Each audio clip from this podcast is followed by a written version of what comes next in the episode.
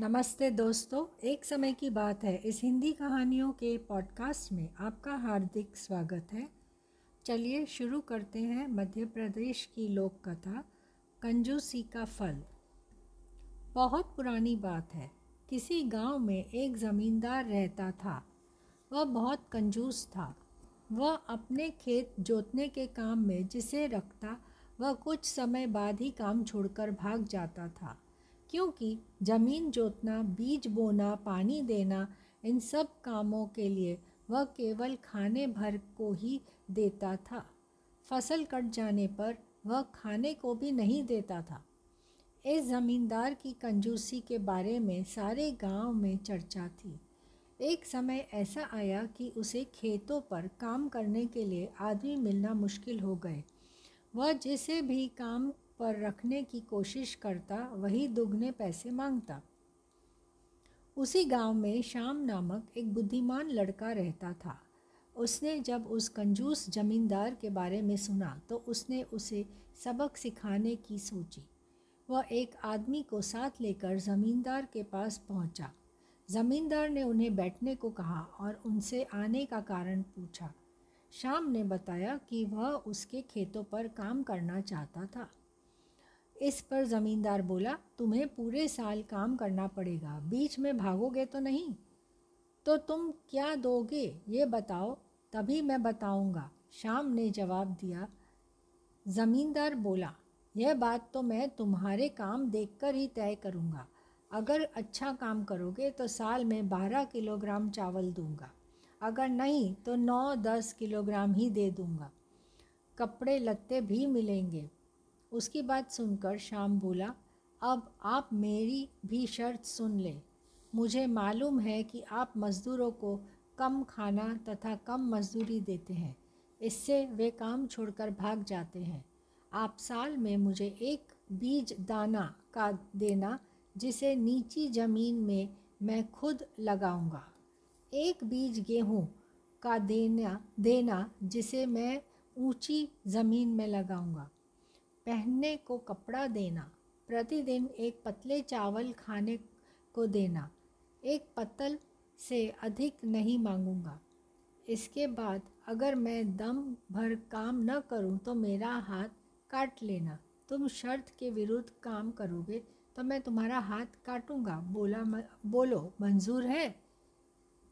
ज़मींदार को भला इसमें क्या आपत्ति हो सकती थी? उसने उसकी शर्त मान ली। शाम ने मजदूरी करनी शुरू कर दी। जब वह खाना लेने के लिए हाजिर हुआ तो एक लंबा चौड़ा केले का पत्ता लेकर हाजिर हुआ। ज़मींदार ने जब केले का पत्ता देखा तो वह गुस्से में लाल होकर बोला, तुम केले के पत्ते में चावल खाओगे? समझा क्या है तुमने?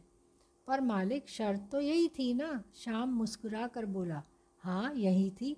ज़मींदार ने झुंझला कर उत्तर दिया विवश होकर उसे केले के पत्ते में ही चावल देने पड़े।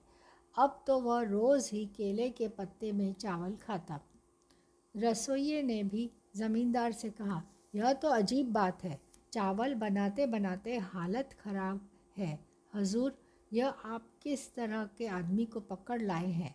दस दस आदमियों के चावल अकेले ही खा जाता है। अरे, दस आदमियों के बराबर का काम भी तो करता है, ज़मींदार ने उत्तर दिया।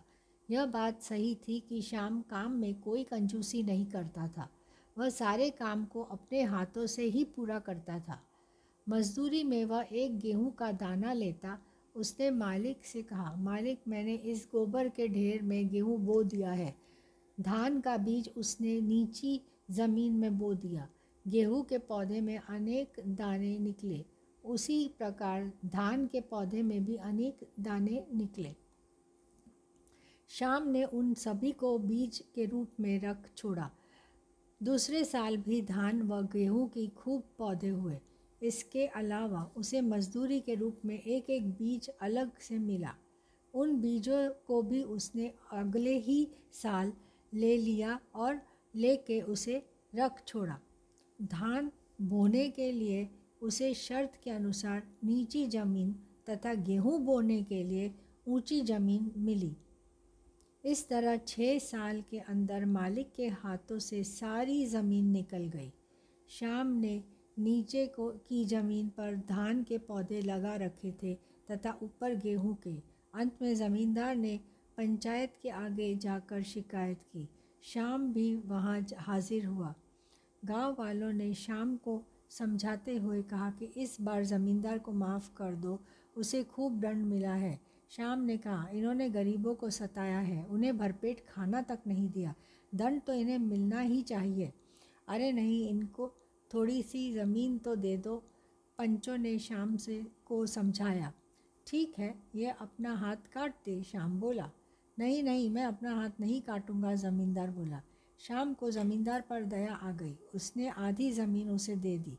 उस दिन से ज़मींदार एकदम बदल गया। अब वह सभी मज़दूरों के साथ अच्छा व्यवहार करता था, उन्हें भरपेट खाना देता था और उचित मजदूरी भी देता था। गाँव के लोग शाम की सूझबूझ के प्रशंसा करते नहीं थकते थे। आशा करती हूँ कि आपको यह कहानी पसंद आई होगी। जल्द मिलेंगे एक नई कहानी के साथ। Happy listening.